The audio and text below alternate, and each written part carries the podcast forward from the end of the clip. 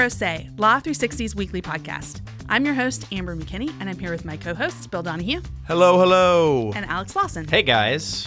Guys, big SCOTUS week this week and a giant day today of the Supreme Court. Uh, we record on Thursdays. We're going to break down some of those big cases. It feels like the end of uh, like the end of a year in high school where you have summer summer break ahead of you. That's I right. mean, we have to keep working, but like yes, it. I'm going you to know, sign your Well, yearbook. and, Keep in well, touch. and this is this is like a school year where you had a couple snow days, uh, and then you got tacked on, you know, later in the week. You're ending the school year on a Thursday. I don't know what's Yeah, up with that, well, but yes, that's what happened. We're gonna break down all the big rulings uh, that came out this week, sort of a whirlwind week of rulings. But we would be remiss if we did not mention Yeah. The latest update in the Duncan Hunter case. We've got another Duncan Hunter update. Uh, if you'll recall, last time Duncan Hunter is a congressman from California, the Republican, who uh, has been indicted for uh, misappropriating campaign funds on personal expenses. When we last uh, talked about this case, his own wife had flipped on him Right. and started cooperating with federal prosecutors. and now perhaps that's coming into focus a little bit more. Why maybe she did that? Yes, there was a, there were new documents uh, sort of presented by the Justice Department in the case um, d- d- by prosecutors uh, that revealed that he had I am not looking at he had had he used the money to uh, facilitate uh, uh, romantic affairs with um, a couple of legislative It was like it, it was like double black diamond euphemism. Yeah. Like it was like true masterclass euphemisms where it was like like a a uh, intimate moment at which Yeah, time right. like Well, I would like to point out the last time we sort of just were chatting about this at the top of a show, Alex and I both got into a discussion about like at what point would you turn on your spouse that you love a lot? This alters the calculus somewhat. Very much. was, like, a couple of immediately aides- if this is the issue. con- one of his own aides, a GOP leadership aide, and I think a couple of lobbyists, perhaps, which is like again like a sort of it's like a, it's like a caricature of a of, Right. an, of an allegedly corrupt uh, congressman. I'm starting to think this Duncan Hunter guy isn't all he's been cracked up to be. Uh, certainly not all he's alleged to have been cracked up to be. Yeah. Uh, yeah. So. all right, uh, well, we'll keep we'll keep an eye well, on I it. mean, we because I I mean, mean that's all we I mean, we must if, if if this kind of stuff keeps happening. yes. because we must. Because Uh, because we must. As big as that feels, it's not as big as the cases we want to talk about today. No, let's so kick let's us get off. right into it. The the first one we're going to talk about was actually last week. Um, it's so funny you mentioned it up top, but like Monday was supposed to be the last day. Yeah. and they Yeah. just and th- I mean this happens every year, so it's sort of like we all get Men in Black flashy thing and forget that this happens every year. But like they added more days as the week went along. But we got some big ones last week. The first of which was uh, Gundy versus United States, which we've talked about a ton of times on the podcast. This was the case about it was about that sex offender registry, the federal sex offender registry. Um, and and the reason people were watching it was because the case potentially gave the court's conservatives uh, an opportunity to strike a blow at federal regulations at the at the you know the thing that is somewhat pejoratively known as the administrative state. right. Um, ultimately, the ruling that we got on Thursday did not do that. Um, the court's liberals were joined by Justice Samuel Alito. Something of a trend this term, you know, when we were looking at uh, a, a, a much more conservative court. Yep. We saw a couple of big cases where one conservative would hop over for various reasons. But so the, the court's liberals and Alito declined to uh, uh, invoke this thing that everyone was talking about, which was the the non delegation doctrine. Um, and the the you know that that rule would allow the the court to strike down a regulation saying this is an agency that Congress gave its legislating power to a federal agency and that's against the rules. It's an improper delegation of the separation of powers. Exactly. So um, the court did not invoke that, did not revive it. It hasn't been used in a long time, and the Yeah. court said we're not going to do so here. The key quote was Justice Kagan, quote. It falls well within constitutional bounds. Indeed, if this delegation is unconstitutional, then most of the government is unconstitutional. So, um, Well you- observed. you could read that as saying like this these are bad facts to re- revive it and perhaps they will in the future and um, that's sort of what we can take as the takeaway because um, uh, Kavanaugh didn't take part Yeah. in this Yeah. case. Yeah, it was five to Um, three. And Alito wrote a concurring opinion that said, look, like, this is not a situation where I think I can do this, but in a future case, who knows? Oh yeah, I so mean, he he literally said if there were a majority of the court that would strike this down, I would support that majority. Exactly. But there wasn't one because there was only uh, four conservatives voting. exactly. Yes. So it's um, I, I don't think the story on non-delegation Definitely is not. over for now. Well, let's turn to the next one I want to talk about where the story is over. This one gave us a more complete answer to some trademark questions. This fing case. Hey, It's one we've been watching for a long time. what a, what a firebrand of of political legal news podcasting. So this was the case. Uh, this was Iancu v. Brunetti, Yeah. uh, as I alluded to with my crass intro there. Yes. Um, it was the case about curse words and trademarks and free speech, namely the idea of this weird old rule that um, that that said that the U.S. Patent and Trademark Office shouldn't register any trademarks that involve quote immoral or scandalous material, which is a very silly law. Yeah, it definitely makes you think of like ladies like clutching the pearls. Exactly. Fanning themselves in the courthouse. Exactly. So the court this week uh, struck down that rule. They relied heavily on a ruling two summers ago that struck down a very similar provision that banned uh, racist terms. Um, that was the Redskins case that everyone will remember. Um, the justice said that this rule violated the First Amendment for pretty much the exact same reason as the the earlier rule, that um, it it discriminates against particular types of viewpoints. It deprived the the the value of a trademark registration based on a particular viewpoint. And this wasn't a huge surprise. I mean, you had said on the podcast when we Yeah, talked you were about all it over before, this like one. you knew kind of the way this was leaning, but um, it is nice to have a real definitive answer here. Yeah, and there's all sorts of like interesting in the weeds First Amendment and trademark stuff, but um, the key quote I thought that really summed up the the message of the opinion. Again from Justice Kagan. Quote the statute on its face distinguishes between two opposed sets of ideas those aligned with conventional moral standards and those hostile to them, those inducing societal nods of approval and those provoking offense and condemnation. The statute favors the former and disfavors the latter.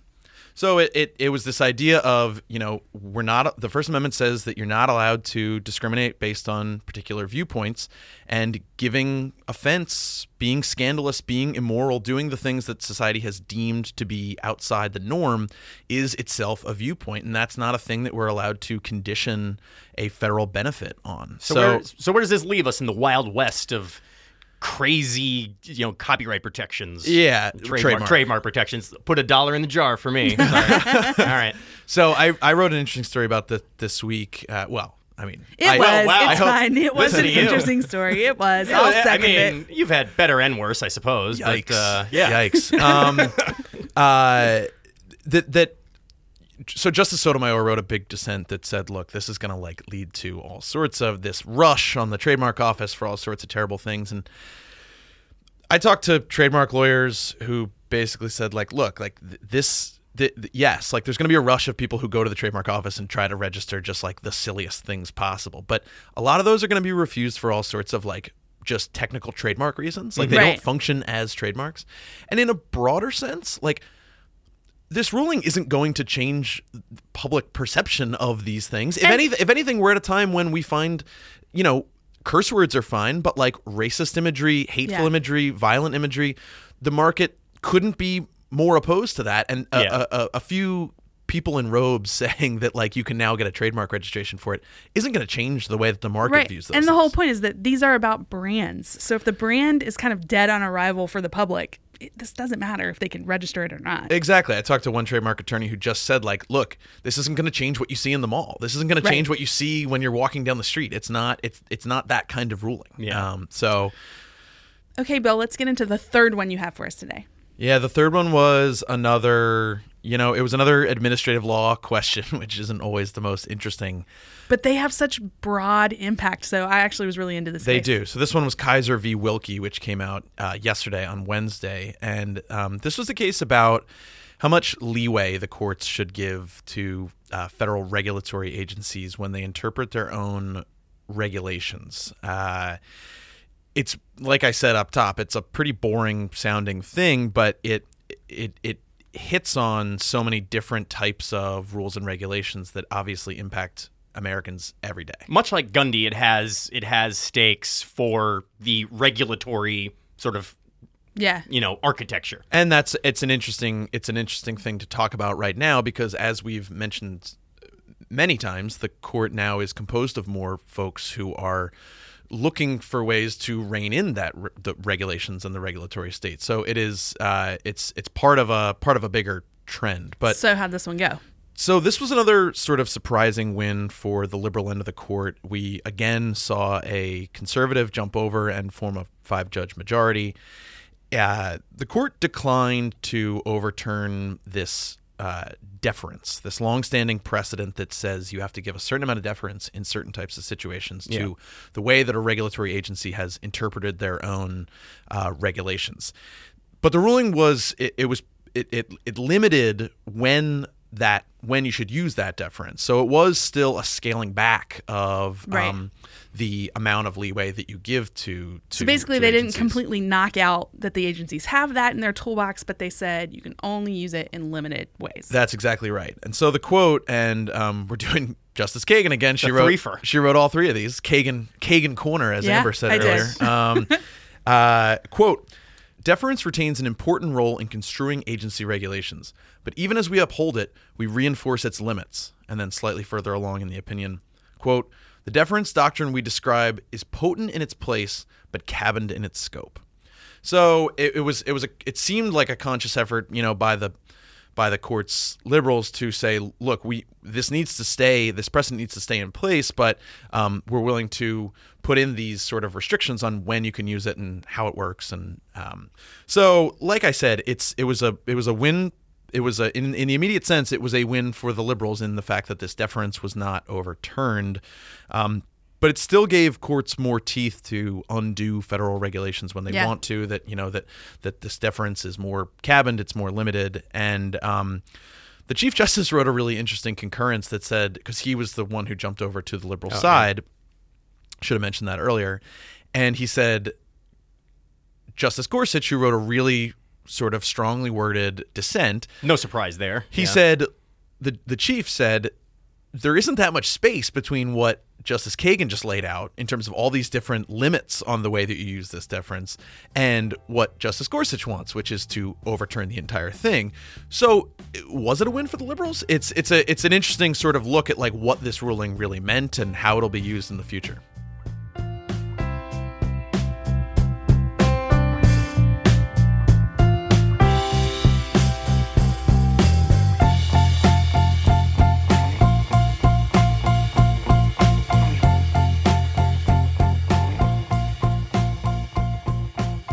For our main segment today, we're going to talk about two giant cases that the Supreme Court decided just today. Today is Thursday when we record. And I'm going to tell you guys all about the first one um, because I've been following it very closely. It's the Supreme Court blocking adding the citizenship question to the 2020 census. Right. Yeah, this has been swirling in the news for a while. Arguably, Yeah. arguably the closest swatch case of the term. I would say so. Yeah. Yeah. So they did block that question, but they did um, a pretty complicated opinion where they sent the case back down to the lower court and instructed the Commerce Department to clear up discrepancies in their explanation for why they wanted the question in the first place. Yeah, we can sort of tease. I mean, we're going to get into it, but you know, they said that some of this doesn't doesn't add up. Some of That's it- yeah, exactly right. Well, before we really get into the nuts and bolts of what they did today, I do want to just sort of table set here about why this is so important and why it was so closely watched. Yeah. Um, the figures gathered as part of the census determine how billions of dollars are allocated um, to states and communities, and all that population data determines how many seats that um, end up in the House of Representatives for every Yeah. state.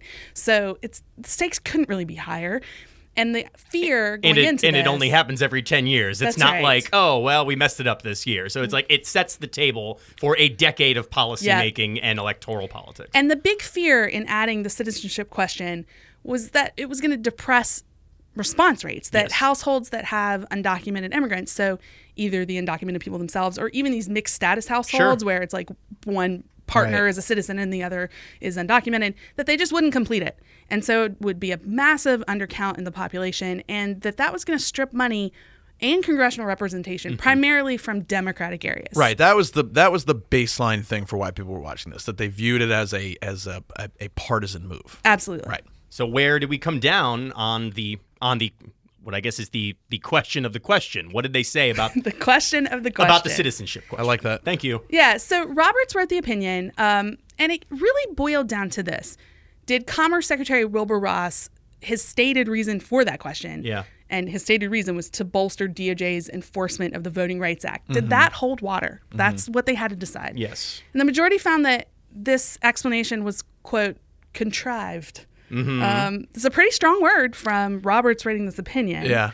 He said basically that when you look at all the evidence in the record, it showed that Ross set out to include this question in his very first weeks in office. That was before he ever even discussed the issue with the Department of Justice. Yeah. Yeah, that they he had talked about it with Steve Bannon and a couple other White House White House people, Right. and then like approached the DOJ basically after the fact, trying to sort of concoct a Voting Rights Yeah. Act uh, justification. So here's a quote from Roberts on that. Viewing the evidence as a whole, we share the district court's conviction that the decision to reinstate a citizenship question cannot be adequately explained in terms of DOJ's request for improved citizenship data to better enforce the VRA. Several points considered together reveal a significant mismatch between the decision the secretary made and the rationale he provided. And that, ladies and gentlemen, is the closest you'll get to the Supreme Court Chief Justice calling the Commerce Secretary a liar. Yeah. It is. It was. It was. It is. I so mean, it's pretty bold. there's a as line- far as these Yeah, things I mean, as far as those things go. There was a line where Roberts quoted from an earlier opinion that said something to the effect of we are not required to have to to impose a naivete on ourselves Sure, that yeah. a normal Right. person viewing these facts would would not be constrained by. And it's it's so interesting and like you said you can sort of read between the lines of what he's saying. doubt, I mean, yes. it's too, I mean, we mentioned euphemism before. It's, Yes. It's, Yeah. And I also want to point out one more thing. We've Yeah. talked about this case several times on the podcast. And the last time we discussed it a few episodes ago, we had a whole discussion about how there was additional evidence about uh, essentially what was a Republican plot to get this on the census. Yes. Um, that From came beyond to the light- grave. That's right. It came to light because there was this Republican electoral um, scholar guy who um, this operative passed away, and he had conducted a study that found if you add this question, it will boost Republican voting power. Yeah. And then he'd worked with administration officials to try to put this plan in action. yeah. caused a storm in the lower courts. It did, but it appears that the Supreme Court didn't even consider that. So they got to this point of more or less saying Ross was lying about his rationale based on mm-hmm. other things in the administrative Oh, record. very interesting. It wasn't even about that very cinematic revelation that we discussed. I think I think coming in here, I thought that they had in, like, considered Yeah. that. Yeah, wow, It- so very interesting. It was a pretty compelling evidentiary record on that point, even before that happened. That's right. That's why we said this was that revelation was so, like you say, cinematic and over the top. But yes, But so the so the they they said that they need to offer a better explanation. But did they say that they they can't? They did they rule substantively that they can't put this on there? This is perhaps the most interesting part to talk about. So I said right up top, they blocked it from the census, but then because they sent it back, there's all these other parts where no, they didn't say that the that the Commerce Department can't do this. So I think this is going to be a little undercovered what actually happened here. They basically said it's not so much what Ross did, but it's the way he did it was the problem. Yeah. So the court said Ross hadn't violated the Census Act or the Constitution by adding this question. yeah, yeah, yeah. Um, they went on to say the Census Act gives um, secretaries broad authority to conduct the census at their discretion, and they they nodded to the idea that there's federal laws that put some limits on that discretion. But Ross had chosen to look at the advice of Census Bureau experts who said this was going to depress turnout and cause some problems, and weigh it against getting the citizenship data that he said was useful in other ways in the um, federal government. So they said Ross has the ability to weigh two factors and Yeah. come out the way he did. So that basically means if he had done this in a more transparent way and didn't have a rationale that they didn't believe, they would have upheld this question on the census. Yeah, they they basically said he violated like administrative law, which is like when Yes. you make new rules and make new additions to things, like you need the reasons that you do those things need to be on the up and up, and you Yes, need to be and transparent, transparent. about what you do. But yeah, there was also, like you say, there's also a constitutionality question before the court, and that went that went in the government's favor. So, like, But so now it's what's happening now. Now it heads back to they remanded so it. it goes back to a lower court, and here's where timing becomes really Yes. important. So the Commerce Department is going to have the chance to clarify why it decided to put that question on the census, and they're going to do that at the district court level. But they probably won't have time to get that all done before the agency is set to start printing the census documents, which happens as soon as Monday. And also, they can't go back in time. I mean, you can't. You can't. th- The record contains the evidence that that, that this that it was pretextual. So it's and now you're papering over it with like Right, it's I hard- don't know what the reason would now be. it's hard to it's hard to imagine undoing that Well, record. It's I, I had a, a long chat before we came in to record with our senior immigration reporter, Nicole Narea, who's been writing all about this and is writing some analysis for us today. And she told me everyone she's talked to is basically predicting what we're talking about. It would be really difficult for the administration to explain themselves, get a green light from a district court, also win other pending cases at lower courts Right. that still exist, and still print the census in time. I mean, it's a matter of days. But of course, because this case is wild, guys, and Yeah. we're going to talk about it forever. Um, Trump did tweet about this today and about the deadline specifically. So, of course, he was unhappy with the Supreme Court ruling. And in a series of tweets, he had the following to say I have asked the lawyers if they can delay the census, no matter how long, until the United States Supreme Court is given additional information from which it can make a final and decisive decision on this very critical matter. So, um, That was a good Trump impression. he's trying to keep it real neutral. He actually, that's pretty well written considering how some tweets are hard to parse, but Right. that part was pretty clear. Um, what exactly does this mean, though, becomes the question. Does he mean delay the actual April 1st date of the the actual census when when it all happens Yeah. or does he d- mean delay printing the forms like the forms are supposed to be printed at the end of june um, it's unclear what he means by that but the administration has hinted in a few ways that they maybe could delay that printing date as far as Yes. october Yeah. um, they say it'd be very very difficult to do that but it's possible so we're going to have to wait and see here to see if they really do delay and try to work this out in lower courts Yeah. It's it's funny the the the way that the court, you know, it's this very sort of nuts and bolts and dry institution, but they do tend to have a flair for the dramatic when it comes to the end of the term. Without and doubt. this uh, the ruling we were just talking about was not the only ruling today that had sort of sweeping electoral implications going forward. So, what was the other one, Alex? Yeah, um, it's uh, it's about partisan gerrymandering, which we've talked about several times um, on the show. And basically, the big takeaway today is if you've got a problem with partisan gerrymandering, do not go to court over it. uh, the Chief Justice, John Roberts, uh, he joined the rest of the conservative bloc uh, and made it very clear on Thursday federal courts do not have the authority to weigh in on the practice of drawing sort of preferential, p- politically preferential congressional maps. It's a really complex question. It involves the word justiciable. Uh, Yes, it but does. uh, but before we get into all the intricacies of the actual ruling, um, let's do like a little reset on gerrymandering Definitely. itself. as a concept. So I mean the the idea of gerrymandering is literally I mean it's funny like politic like this has been cast as partisan gerrymandering or political gerrymandering. As we understand the term, that's kind of uh, redundant because like Right. the, the gerrymandering, the, where the term comes from, is literally drawing political maps to uh, you know hurt one political party and help another. Right. Um, but you know, it's as old as the nation itself, basically, and it's there's basically a couple different strategies. If you are a state legislature drawing your congressional map, you either can, you know, pack all the constituents who might vote against you into one place and dilute their their voting power that way, Yep. or split them up into all different districts so they don't have enough power to win Right. any They'll- one district. They'll be forty percent in a bunch of different. Yeah, districts. right. Exactly. So that's how it goes, and this has been going on for, uh, like I say, a very long time. Um, it has, as you know, political divides have deepened. Uh, the act, the the the way that gerrymandering has been carried out has become a lot more aggressive. Right. And there have been a handful of cases that have come up to the court, and they have generally been reluctant to really take a stand. They've either punted or they've sidestepped. There's a question about whether actual political map writing is even legal this way. Right. They have mostly said, yes, it is.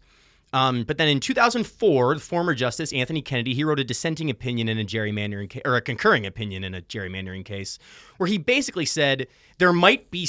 I'm paraphrasing, but he basically said there might be some way for us, the court, to write some kind of standard that could tell us when this practice, which we say is okay, has gone too far Right. legally. Um, and so it's through that lens that I think it's important to look at uh, the decision that came down today was actually in two different cases, and they deal with two different instances of gerrymandering. One that that involved a map written to help Republicans in North Carolina and written to help Democrats in Maryland, um, and whether those state legislatures went too far when they were writing those maps. Um, and so. Uh, that's where we landed today. That's how we sort of got these cases. One of these cases was actually up in the last term, and like I say, they they punted it, and here we are. And it's such a big question, not only because what you said about the increasing sort of political partisan rancor, but also the ability to use technology to make these much more effective and make gerrymandering a much more potent weapon to sort of Oh, pick yeah. and choose your voters. And there was also like some notion that that that same technology that makes this a more potent like problematic thing that's happening that same technology could be used to figure out standards for when things had gone too far Right. Definitely, definitely. Um, well, every time we talk about this, we always end on some note of like, it's very, very politically complicated, very technical, uh, not an easy problem to solve. You're talking about like sort of weeding into like the the bowels of state legislatures and map writing and all of this stuff. Uh, it is in fact so uh, convoluted and complicated that the Supreme Court has just taken a pass, uh, waiting until just about the last seconds of the term. Uh, Roberts basically said um, that this is a political process. This is a polit- political gerrymandering, partisan gerrymandering, whatever you want to say. This is the way the political system works, and it is not within the remit of the federal judiciary to address it. Um, again, this is uh, this is the the key quote from Roberts. Partisan gerrymandering claims present political questions beyond the reach of the federal courts. Federal judges have no license to reallocate political power between the two major political parties, with no plausible grant of authority in the Constitution and no legal standards to limit and direct their decisions.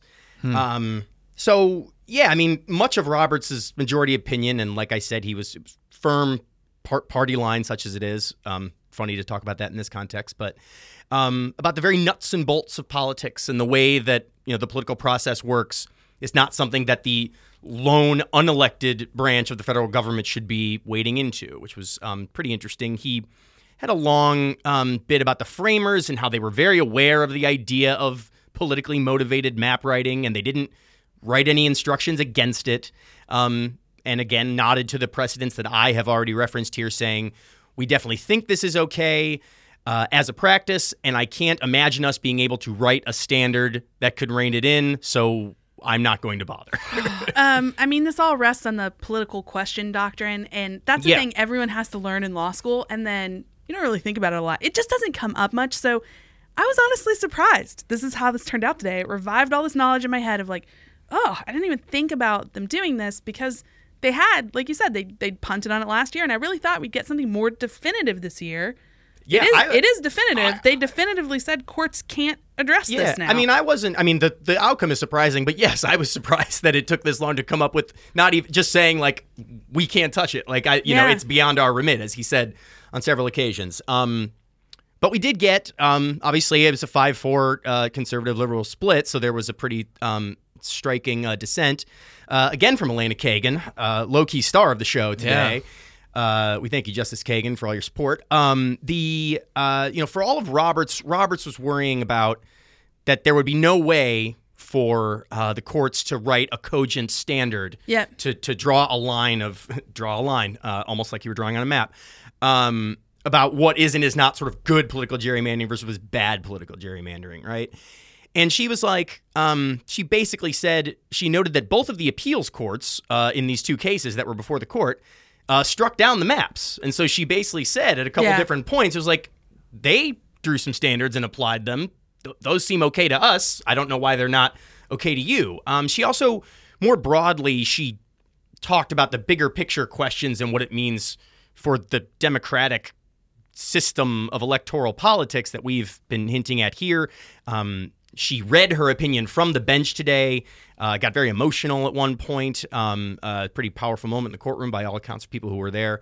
Um, she said uh, the gerrymandered maps in the cases, quote, um, deprived citizens of the most fundamental of their constitutional rights the rights to participate equally in the political process, to join with others to advance political beliefs, and to choose their political representatives. Uh, she also said that gerrymandered maps debased and dishonored our democracy, turning upside down the core American idea that all governmental power derives from the people. Yeah, it was a very powerful dissent. I don't have the quote in front of me, but it started with something to the effect of like, this is the first time we've ever identified a constitutional violation and just said we cannot fix it. We have no way to do so. And that Definitely. it was a it's a it it's, leaves a um, it's depressing, guys. It's so where where yeah. does this leave us? Well, and yeah, and we'll talk about impact in a second. Even Roberts said something to the effect of this system is it like can produce outcomes that are inherently unfair. Kagan said as much. She said, Yes. "Look, the, the the majority agrees with us that this Yes, is a yes, problem. yes. They just don't believe They- that, that we exactly. can fix it." And that gets to where we're at here. As I said, um, the partisan divides in the country probably aren't uh, lessening anytime Right. soon.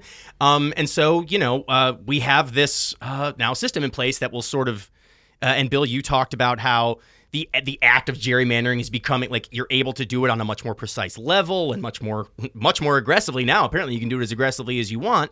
Um, the the sort of in the negative space of, of Roberts' opinion, he's basically saying it's a it's a political problem that we can't we we the the the the uh, judiciary can't weigh into, and so it it requires a political solution. Now, the problem that the that the minority has here, and what you've seen pop up from a lot of critics, is yeah, it's a it's a political problem, and you solve political problems by voting. Uh, but this is this is a thing that is meant Right. to not uh, have a lot of changes in the way that you vote. I mean, what Roberts is basically saying is we can't de- decide this as a constitutional question. Yeah. Congress can pass a law that says partisan Yes. gerrymandering is Right. illegal under X, Y, or Z circumstance, and then courts could weigh back in with suits that are arising under a statute. Yeah. But they just don't have that statute. Yes. The other interesting thing that I uh, I read someone talking about it today was the idea that racial gerrymandering is courts have said is Yes, illegal. That has been Right. struck down. Uh, but what the, the interesting question that this raises now it's it's very unambiguously partisan gerrymandering is not a claim you're allowed to bring. So, uh, does a defense to uh, a racial gerrymander start becoming well? This is actually you're you're You accusing us of, masking of your- partisan gerrymandering Or on the flip side, do people who really want to push back against partisan gerrymandering start making arguments about how if you're Definitely. cordoning off, Sure. um, let's say Democrats who tend to be um, more People ethnically color. Yeah. diverse,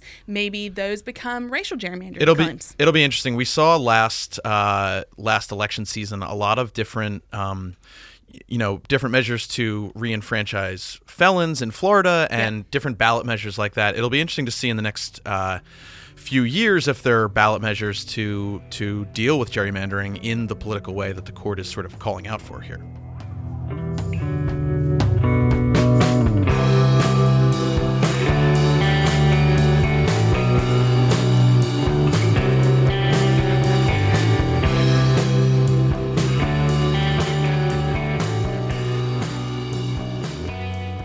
Typically end our show with something offbeat, but we've had so much to digest from the Supreme Court this week. We're going to skip that this time. Um, but I do want to add a few little housekeeping notes to the end of our show today. We're off next week for the 4th of July holiday. Summer vacation. Woo! A summer vacation of one week. Yeah. Not even. You Not know, even, we're yeah. hardworking here. We're hardworking. Yes. Um, but we will be back in two weeks, and we're going to do some more talk about the Supreme Court then, because we want to get into things like the big stats, the big trends, and sort of high level takeaways. So join us again in two weeks for that. Uh, thanks for being with me today, Bill See you then, guys. and Alex. Thanks. We also want to thank our producers, Kelly Marcano and Stephen Trader. Our contributing reporters this week, Jimmy Hoover and Nicole Narea. Music for the show comes from Silent Partner and Little Glass Men. The show is available on all the major podcast platforms, and we'd love it if you subscribe and leave us a written review. It helps other people find our show. If you want to know more about anything we've talked about today, check out our website, law360.com slash podcast. Thanks, and see you again in two weeks.